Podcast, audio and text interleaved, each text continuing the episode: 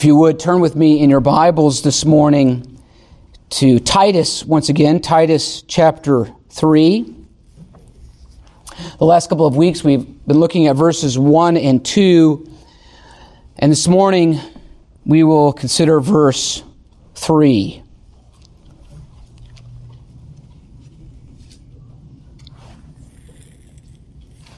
Titus chapter 3. We'll begin our reading at verse 1, and we'll read down to verse 7, but we will be considering verse 3. Here again, God's holy, inspired, and inerrant word. Remind them to be subject to rulers and authorities, to obey, to be ready for every good work to speak evil of no one, to be peaceable, gentle, showing all humility to all men. For we ourselves were also once foolish, disobedient, deceived, serving various lusts and pleasures, living in malice and envy, hateful, and hating one another. But when the kindness and the love of God our Savior toward man appeared, not by works of righteousness which we have done, but according to his mercy he saved us, through the washing of regeneration and renewing of the Holy Spirit, whom he poured out on us abundantly through Jesus Christ our Savior, that having been justified by his grace, we should become heirs according to the hope of eternal life. May God add his blessing to this reading of his word.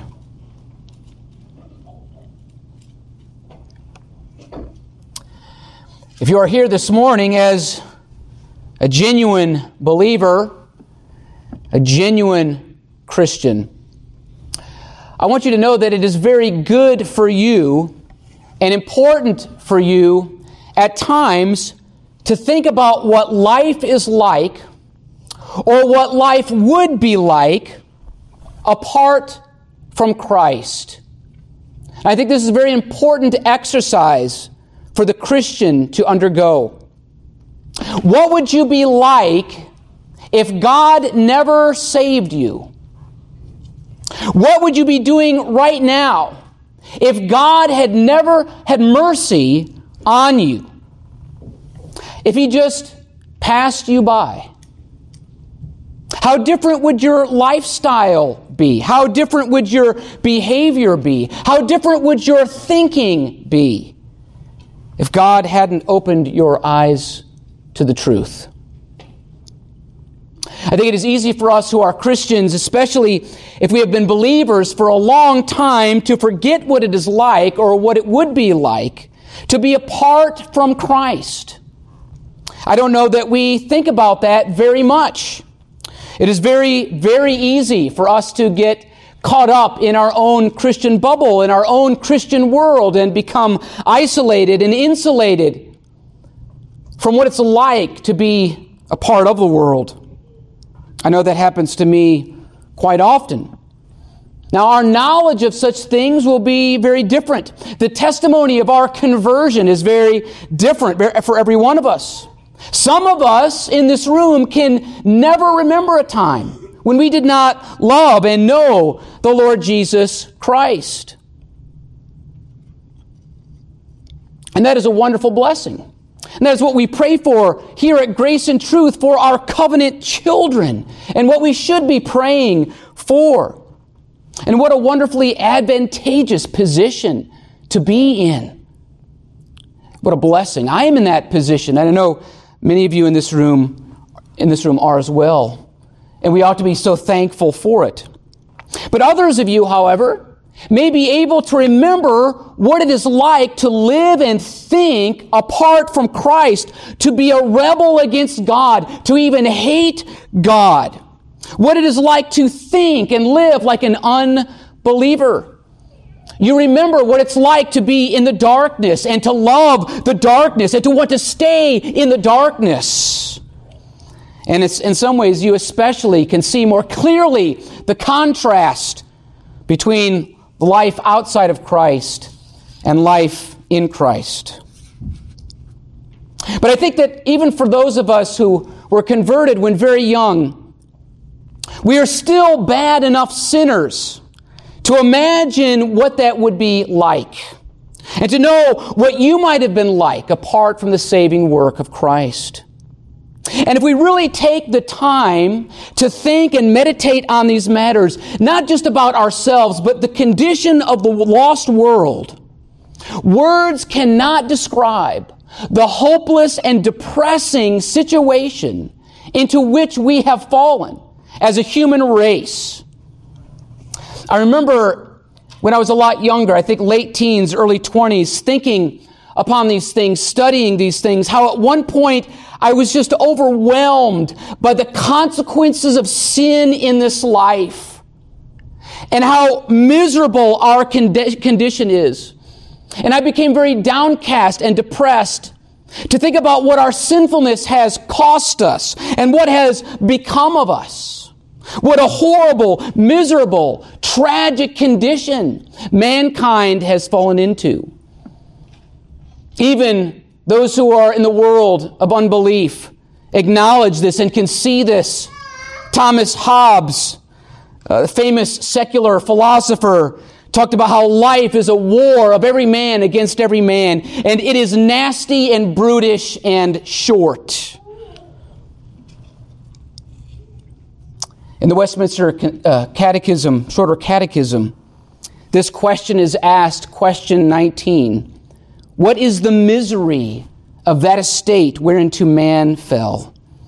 Answer All mankind by their fall lost communion with God, are under his wrath and curse, and so made liable to all the miseries in this life, to death itself, and to the pains of hell forever.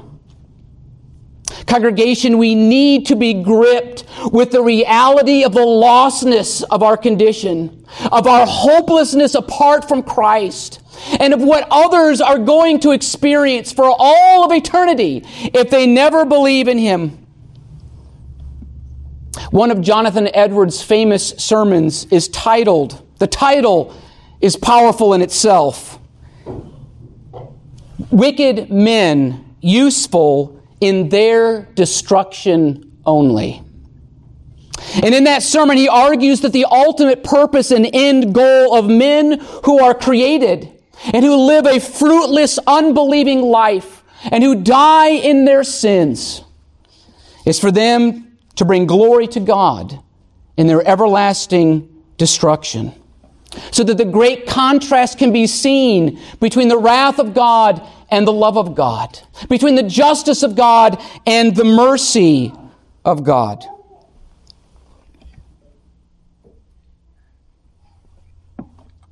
For every unbeliever who lives in this world and dies in unbelief, it would be better if they had never been born. It would be better if they had never been born. It would be better if they were created as an animal that just expires and goes into the ground again, but does not exist forever in hell's torments. That is very depressing. And we need to understand that it is depressing. And we need to, as Christians, even become depressed at times when we think about the lostness of mankind. Even now, the life of the unbeliever is most miserable. As it says in Proverbs 13, 15, the way of the unfaithful is hard. Though it must be admitted that it is not always uh, keenly felt and experienced by them. They do not always see it that, that way, do they? Or experience it all the time. But in the final analysis, they are most miserable. This is why even some of the most wealthy and famous people on earth end their own lives because they see the futility of it all. And therefore, congregation, may it really be impressed upon you this morning what life is like apart from Christ. To remember what you were like or to think about what you would be like if God did not have mercy on you. And in light of that, to be, to take pity on those around you as you reflect on your own sinful condition. Well, as we will see this morning, this is precisely the goal of the apostle Paul in the passage where we have before us. To be reminded of what we have been delivered from. A life of deplorable sin and darkness. As we look again at the first part of Titus chapter 3, we are reminded that Paul is instructing the Christians on the island of Crete how they should conduct themselves in the world and in society in which they find themselves. Remember that in an earlier chapter, chapter 1 and verse 12, Paul, quoting the philosopher Epimenides, gave quite the negative view of what the Cretans were like as being always liars, evil beasts, and lazy gluttons. One could therefore see how it would be hard to live as a Christian in that culture. How it would be hard, as it says in verses 2 and 3 of uh, uh, uh, verses one, uh, verse two of Titus three, what we considered last week, to speak evil of no one, to be peaceable and gentle and humble with such ruffians around them. Maybe you have been in situations where it was very hard to live as a Christian. And I know some of you children haven't really had the opportunity to experience this yet. You haven't really gone out on your own and left the home. But I can think about in my own past, when I was in a public school, it was hard for me to be a Christian. When I've worked, uh, uh, especially in the trades with other people and the kind of people that you work around, it's difficult to live as a Christian. And we often have to encounter those kinds of conditions. But in order to help the believers in Crete to be the example and the testimony that they needed to be, Paul urges them to remember what they also once were. Just like the unbelieving uh, Cretans around them. The negative traits that we have before us in verse 3 probably really characterized the Cretans before they came to faith in Christ. There would have been many of them who would have been guilty of these sins we find in this list. They were not brought up in the faith. They were not covenant children raised in a covenant home. They were all new believers, recently converted through the evangelistic efforts of Paul and Titus. And they were just now coming out of sinful lifestyles, coming out of the darkness. And so Paul says to them to help them with their sanctification, to help them to love the unlovely, to be patient and kind to the mean and the unthankful person, to be peaceable and gentle and humble to those who are unreasonable and full of spite and envy. He urges them to remember what they were once like, that they were no different from them at all except for God's grace. And you might recall that Paul does this similar thing in, in many of his other letters. For example, in 1 Corinthians 6, 9 and through 11, do not be deceived. Neither fornicators, nor idolaters, nor adulterers, nor ad- homosexuals, nor sodomites, nor thieves, nor covetous, nor drunkards, nor revilers, nor extortioners will inherit the kingdom of God. And such were some of you. But you were washed, but you were sanctified, but you were justified in the name of the Lord Jesus and by the Spirit of God. Ephesians 5 8. For you were once darkness, he writes, but now you are light in the Lord. Walk as children of light. He does this over and over again because most of the letters he wrote uh, to the churches he wrote to were people who were newly converted and just coming out of that darkness.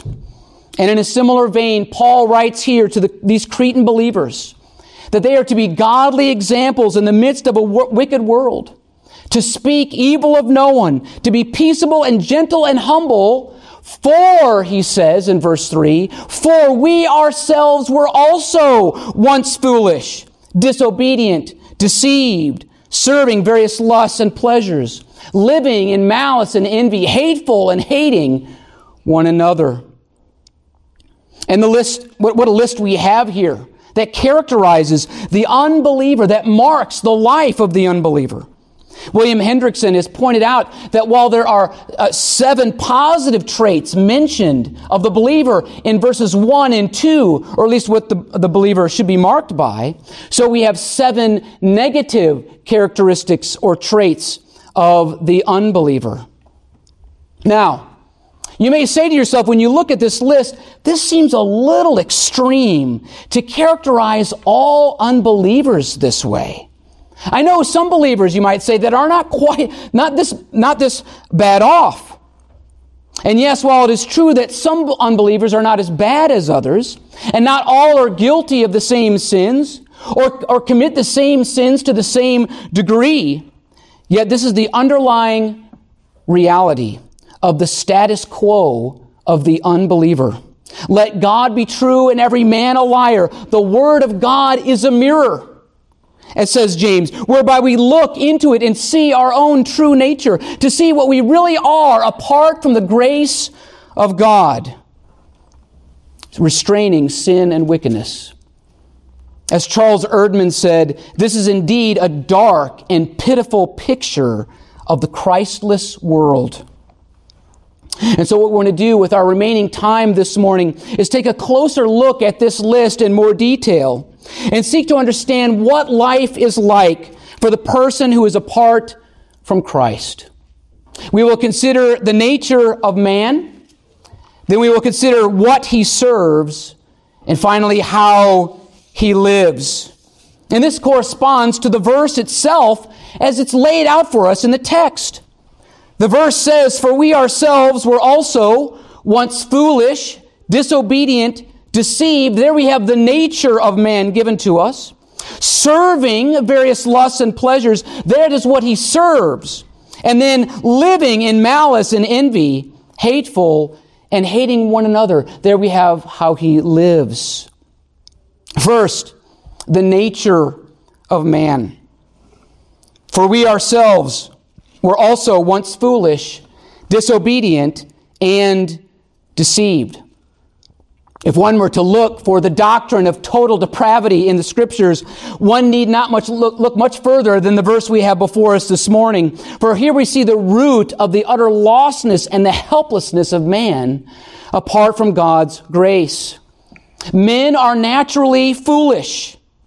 The majority of people on earth are not wise or clever, but as this word can also be translated, they are stupid. They haven't figured it out. They don't understand. Their mind cannot submit to God's word or law, and therefore they are fools before God. Professing themselves to be wise, they became fools. We read earlier in Romans 1:22. Now in our culture, foolish is not such a terribly bad word. There are worse things to call people. We might tell someone, don't be foolish. Or we might tell our children, stop acting foolishly. But in the Bible, to be called a fool or foolish was a very severe condemnation. It was often the equivalent of telling someone that they are damned, that they are an unbeliever. Remember what Jesus said in Matthew chapter 5, verses 21 through 22. You have heard that it was said to those of old, You shall not murder, and whoever murders will be in danger of the judgment.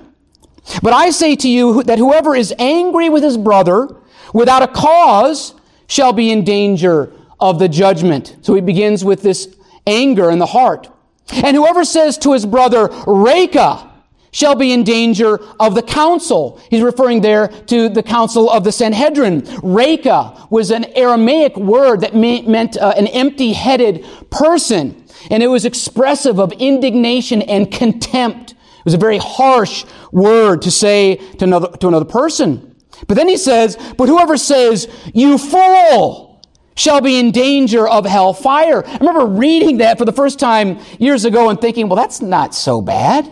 But you see, in scripture, to be called a fool is, mean, you're telling them they're a wicked, reprobate man. And by this you show that you hate your brother. And what does John tell us in 1 John? He who hates his brother is not in the truth. He does not truly know the Lord and love him.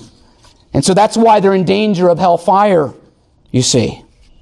Therefore, it was a very strong denunciation when Paul wrote to the Galatians in Galatians 3:1, "O foolish Galatians, who has bewitched you that you should not obey the truth?"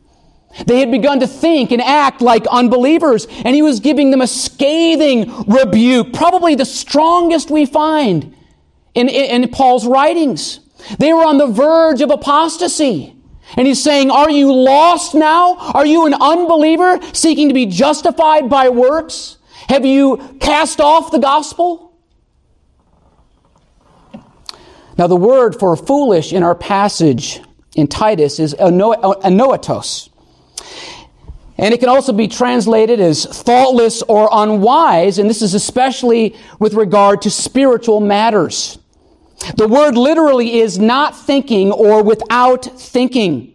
It, conv- it combines the verb, the verb to think, noeo, with the word, which is just the letter A, for not or without. Not thinking or without thinking. It refers to either to a lack of spiritual discernment or not reasoning through a matter with proper logic. And both, of course, are true of the unbeliever. Now, God has made us rational beings with the capacity for reason and logic, but it has been corrupted by the fall, and many in the world are unwilling to follow the logic that leads to God. And by the way, true logic, good logic, does lead inevitably to the existence of God. But man's reason will only go so far, unless and until enlightened by the Holy Spirit. The fool has said in his heart, there is no God. And of course, we can think of many examples of foolishness in our society. How people exchange the truth of God for the lie. How people exalt the life of an animal to, to, to the status of a human being. How they easily accept evolution and it makes sense to them that something can come out of nothing, which is a logical impossibility, but they're not willing to grip with that. They're not willing to accept that truth, you see. They're not willing to reason to God. Much that takes place in the public school system is a reflection of such foolish thinking. The unbeliever we know is glaringly inconsistent. All you have to do is watch the news to see that. And of course, we could think about Nabal, where uh, in 1 Samuel 25, which we read earlier, and how Nabal was completely unreasonable. In that text, it says he was harsh and evil. And his own servant said, No one can speak to him. He's unreasonable. And of course, we can fall prey to foolishness as well when we're not willing to reason and think logically and be reasonable. And sometimes we become foolish in our thinking because what leads to the truth is too scary for us or it costs us too much, you see. And so we have to guard ourselves against any kind of foolishness. But the unbeliever is particularly marked uniquely by such foolishness. Mankind is also naturally disobedient. Not only is he foolish, but he's disobedient. Disobedient to the warnings of conscience, disobedient to God's law and his word, most importantly of all, and disobedient to every kind of established authority, including parents and civil authority.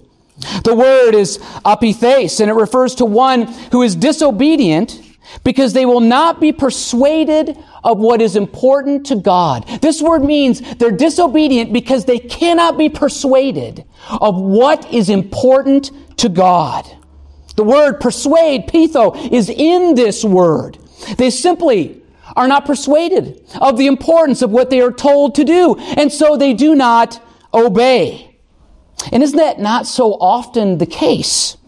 We don't think that certain laws or rules or regulations really are all that important or need to be followed, and so we don't follow them. And maybe sometimes even your children, you children have thought about some of the rules of your parents, and you've thought to yourself, well, that's not that important. That's not that serious. And perhaps you have disagreed with them. or maybe even argued with them about what they have told you to do. You don't think that it is all that important to brush your teeth every day, or to eat the, the vegetables on your plate, or to go to bed at a certain time, or to do your homework, and so on. And so you have been disobedient to them because in your mind that's not all that important. But children, you need to be careful that you aren't disobedient like the children of the world are disobedient because they are utterly lost and they see no reason. They can't be persuaded of what is important to God. It's important to God that you obey your parents, and that is a reason enough to obey them in that long list of vices that we read earlier from Romans chapter 1. In the midst of that list, I won't read the whole list again, but in verse 30, that list continues and Paul writes, backbiters, haters of God, violent, proud, boasters, inventors of evil things, disobedient to parents. It's terrible sin. And often where this leads as children get over living disobedient lives is terrible. I don't know if any of you saw in the news recently about this one teacher, and there was a, was a high school, and there was this, I think it was a 17 year old student, and his Nintendo Switch was taken away from him. And later, he found the teacher and he attacked her and he beat her up, and knocked her unconscious. I mean, it was, it, it, it's terrible. It's terrible. And if you see that, I'm telling you, that person, that person should be put to death he should be put to death for the way he attacked that teacher. Exodus 21 15 says, Whoever strikes father or mother shall surely be put to death. That's where disobedience can lead. But to be sure, the unbeliever is marked by disobedience. Even when they appear submissive on the outside, are sitting down, as, it, as the saying goes, on the outside, they are often rebellious and standing up on the inside. Interestingly, this word is also used several times in the Old Testament for hardness of heart or rebellion of heart. Mankind is also naturally deceived. He's foolish, he's disobedient, and he is deceived. The majority of men and women and children in the world are completely unaware of what real life is all about. They're, they're unaware that real life is lived with an awareness of God, in the presence of God, of who God is and of His plan for the world, and that He is their creator. And even where there is a professed belief in God and adherence to a religion, even then, most are still deceived, whether they're atheists or religious. And some of those who are deceived the worst are in pseudo Christian religions like Mormonism or Jehovah's Witnesses, and yes, Roman Catholicism. But so, so many do not realize that they will shortly be swept into eternity and that their eternal destiny is hell apart from Christ. How different would their life be if they were aware of this, if they knew that this was coming, if they knew this was going to happen to them? How they would do all in their power to be delivered from a wretched place. 2 Corinthians 4, verses 3 and 4 says that even where the gospel has been proclaimed, the, the God of this world, the God of this age, Satan has blinded their minds and he has a veil over their eyes. Most in the world have no idea what is really going on. No idea what life is really all about. They don't know why they exist. There was um, a movie that I saw years ago, and I can't, I don't know if I can commend it to you. I think it was only PG, but it was called The Truman Show. And the main actor was living life in the midst of all of these people, but he had no idea that everybody else in the world was watching him as like a, as like a television show. And he was living life, but he was totally unaware of what was going on around him, of actually the reason and the purpose for his existence, you see. And that's like the unbeliever. They're like Truman. They have no idea. And they're totally deceived. The word for deceive in our text is planao. It means to deviate from the correct path or to go off course. And thus it's often translated to wander or to be led astray. And it usually involves uh, being led astray because of sin. The word planao is where we get the word planet, which means a wandering body. Planao, planet. It's a wandering body out there in space. This word is also used uh, several places in the Old Testament in various contexts. For example, it's used of Joseph in Genesis 3, 37, 15. You remember where he, Joseph was looking for his brothers? It says, Now a certain man found him, and there he was wandering in the field.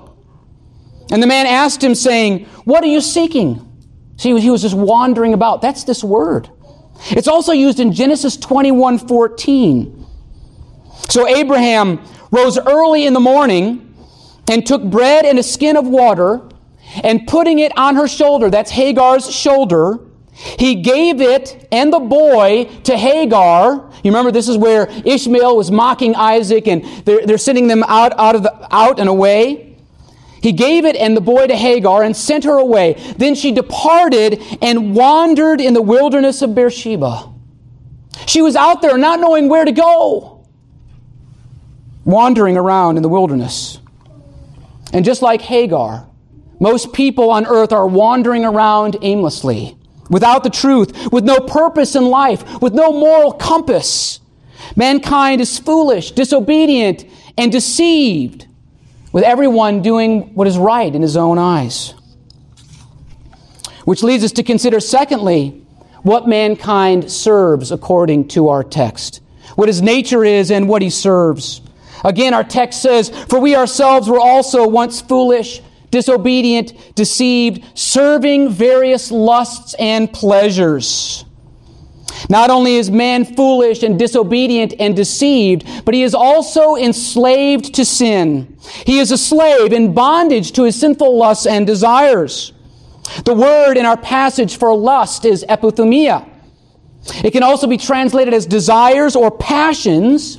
And it refers to a passionate longing or passion built on strong feelings or urges. This word is strongly connected to the sensual appetites of the body or the flesh. And of course, the unbeliever takes great delight in fulfilling whatever passionate longings he or she has.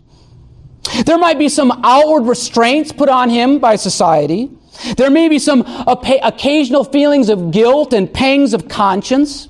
But other than that, he loves to fulfill whatever sensual desires he may have. And not only that, but takes great joy and delight in them.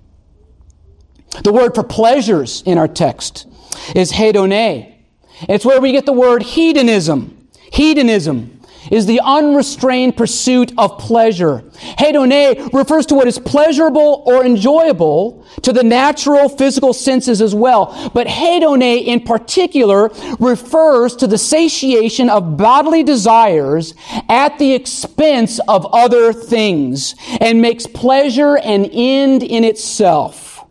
Thus the unbeliever pursues such pleasure at whatever cost to himself or cost to others around him and it becomes his God. The unbeliever seeks to please himself above all else, and he makes pleasure an idol. The sins most commonly associated with lustful desires and pleasures are, of course, sexual sins of various kinds, like adultery and fornication, and especially in our day, the use of pornography. Also, gluttony and drunkenness and partying and drugs. There are actually many pleasures in this life that one can pursue. Our text says various lusts and pleasures. And that word various actually means many colored. That word various is the same word referred to Joseph's coat of many colors in the Old Testament. There's all these pleasures. And they look so beautiful as they appear to us. This beautiful garment that Joseph wore, all of these colors, and they see all these delights and all these pleasures, and they're attracted to them. and they make it the focus of their life to please themselves by them. The Apostle Peter refers to this kind of sensual living in 1 Peter 4 3. For we have spent enough of our past lifetime in doing the will of the Gentiles when we walked in lewdness, lusts, drunkenness, revelries, drinking parties, and abominable idolatries. Our society today is becoming very much a hedonist society. Sexual immorality is rampant. And young people are sleeping around with whoever, whenever they want to, without being able to see the horrible consequences of their sins. And those in authority do very little to nothing about this. Doctors and psychologists often even encourage such licentious behavior and would suggest that we should give in to our desires and not suppress them. But, congregation, we know the truth of the damaging effects of these sins. And we must do our utmost to guard ourselves against the desire for sinful pleasures and to protect our children and to guide our children in these matters. Parents, don't be naive. Know what your children are looking at online.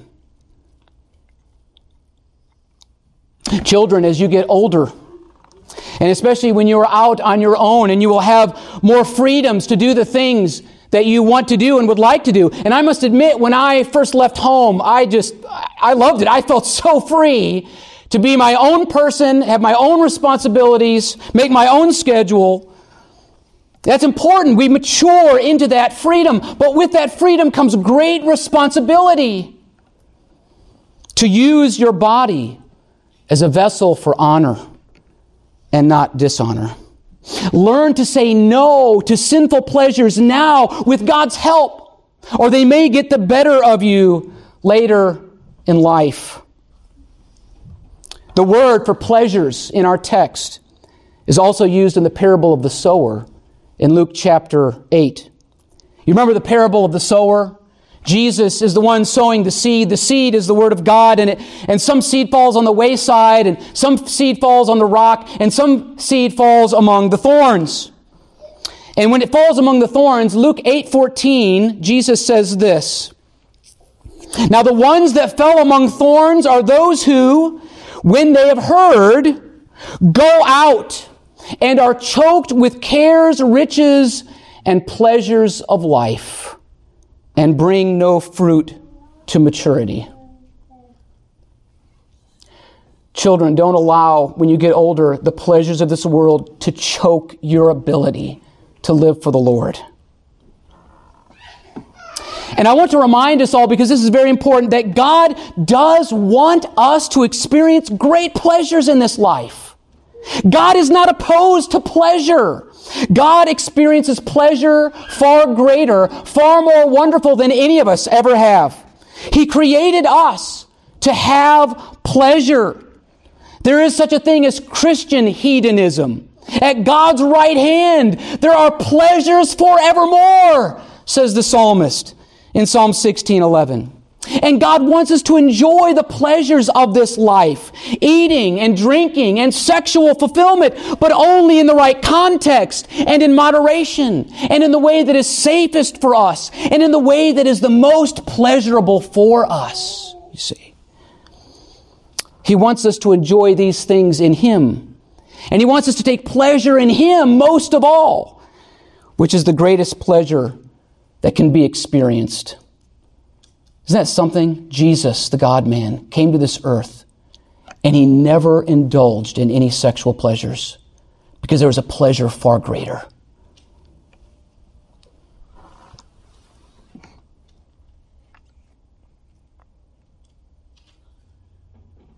And this idea that somebody could have pleasure in God, the unbeliever knows nothing of. He knows nothing about this. Do you? He can't conceive it. He can't understand it. As one of my professors at seminary said, it's hard to live the Christian life and pursue the pleasure of holiness when you have no taste for it. The unbeliever has no taste for such things. It is an acquired taste, acquired only by the work of the Holy Spirit. And that's what makes Christianity unique, different from all the other religions, is that God actually comes and gives you a desire and a taste for the things of God. And you say, yes, I love God. I want to please Him. I want to serve Him. I don't want to sin against Him. That no person can make, make themselves do. The unbeliever thinks he is most free when he is the most indulgent in his sinful, passionate desires. But he is actually at that moment in the greatest bondage. Paul writes in Romans 6 20 and 21 For when you were slaves of sin, you were free in regard to righteousness. That means there was no righteous in, in, righteousness in you. You only had sin, you only could sin. You were slaves of sin. You were free in regard to righteousness. What fruit did you have then in the things of which you are now ashamed? For the end of those things is death. The unbeliever is completely enslaved and spiritually dead while he lives, which leads us to consider thirdly and finally how he lives. His nature, what he serves, and how he lives according to our text. Again, our verse states, For we ourselves were also once foolish, disobedient, deceived, serving various lusts and pleasures, living in malice and envy, hateful and hating one another. Not only is the unbeliever foolish, disobedient, and deceived, not only does he serve his various lusts and pleasures, but he also lives in malice and envy, hateful, hating others.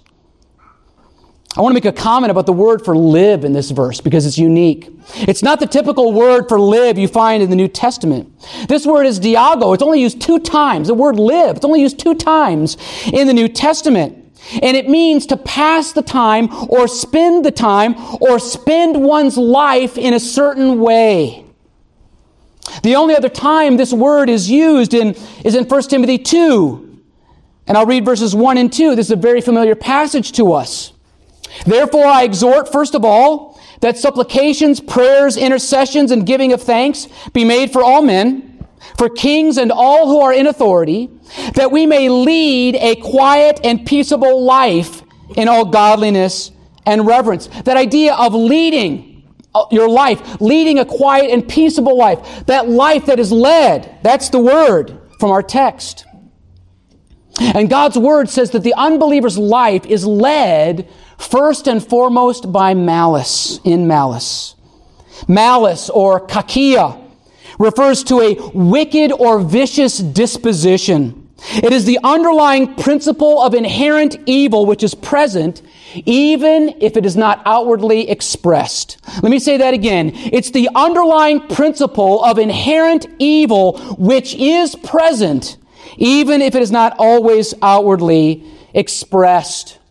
The same word is used in the Greek translation of the Old Testament in Genesis chapter 6 verse 5, where we read these familiar words just before the flood. Genesis 6 5. Then the Lord saw that the wickedness, that's our word translated malice. Then the Lord saw that the wickedness of man was great in the earth, and that every intent of the thoughts of his heart was only evil continually. That's what that word means. That's the definition of it right there. I know that wickedness can come across as a strong word, but every unbeliever is wicked. It is the underlying principle which drives him and which motivates him. His every thought and his every action comes from a, principle of inherent evil. And this wickedness can often manifest itself in one of the worst forms of evil in society, and that is envy. The unbeliever is dominated by wickedness and can often live in perpetual envy. The word for envy, phthonos, refers to being glad when someone experiences misfortune or pain. Envy is displeasure at another's good. Envy can be so deep and far reaching that it often doesn't even desire to be raised up to the level of the one who is envied, but only wishes to bring the other person down to their level. So it's not jealousy. Oh, I wish I could be like them and be in their position. To, no, I would rather them come down to my level. I don't want them to have what I want them to have what they have, you see. The root of the word for envy, pharaoh, literally means to decay or break down or waste away. That's the root of the word. That's what that word means. Envy will eat away at a person and will consume their life like nothing else. Proverbs 14:30 says, "A sound heart is life to the body, but envy is rottenness to the bones." Jealousy and envy are in some ways related, but they are not by any means the same thing. Jealousy involves usually the fear of losing what one already has or could have. So you're thinking about yourself and losing what you have or could have. Envy, however, hates to see another person have something. You see, our God is a jealous God because He's jealous for us, but He is never envious. Love never envies. 1 Corinthians 13 4. And the theme of envy runs deep in the scriptures and is directly tied to the Savior's death. Well, I think one thing that's, that the, the, the crucifixion is marked by what sin more than any other that put Jesus on the cross. When you read the Gospels, they were envious of him. They envied him. That's why they did it. William Hendriksen says this It was envy which caused the murder of Abel. It was envy which threw Joseph into a pit.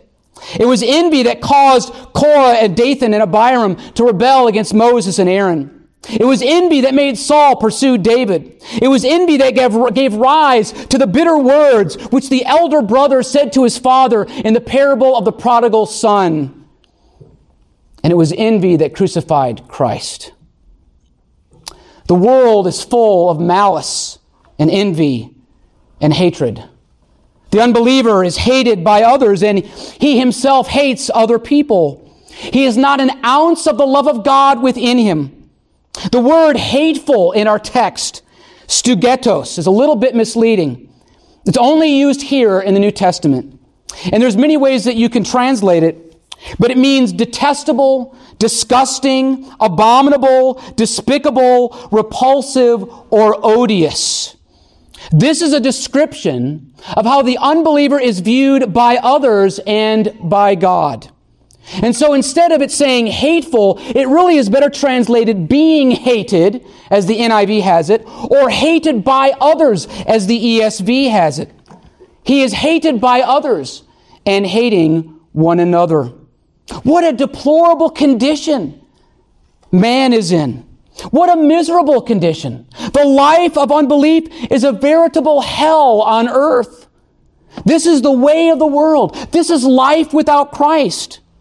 And congregation, this would describe each and every one of you if the grace of God had not rescued you. We would experience this hell on earth ourselves. But Christ has experienced that hell on the cross in our place so that we would not live in such a way. George Whitefield said when he saw a criminal on the way to the gallows, There, but for the grace of God, go I. He looked at this man, this criminal who was ready to die for his sins. There, but for the grace of God, go I. That ought to be the heart cry of every one of you. Therefore, congregation, let us remember what we have been delivered from, let us remember that our common humanity has all been caught, cut from the same cloth, and that we have all, Adam and Eve, as our first parents, and that in ourselves we are just as wicked and evil as the most hated man on earth, apart from the grace of God. And may the knowledge of this truth humble us as we seek to win others to Him, that they might also come to know and experience the grace that we have received. Let's pray together. Dear gracious and merciful Heavenly Father, we're so thankful, O Lord, for the grace that you have shown to us. In our miserable condition, you have scooped us up and you have taken us to yourself. O Lord, may we feel the weight of this lostness before you saved us. And Lord, may a knowledge of our own sinfulness be a motivation to reach others for the Lord, to humble us, to realize that it's only by your grace that we are different from anyone else. Lord, we pray, use us to be a testimony and a light, and may we be ever more thankful for the grace that you have extended to us when we think about the lostness of man's condition, what, what life is like without Christ. We thank you for these things in Jesus' name. Amen.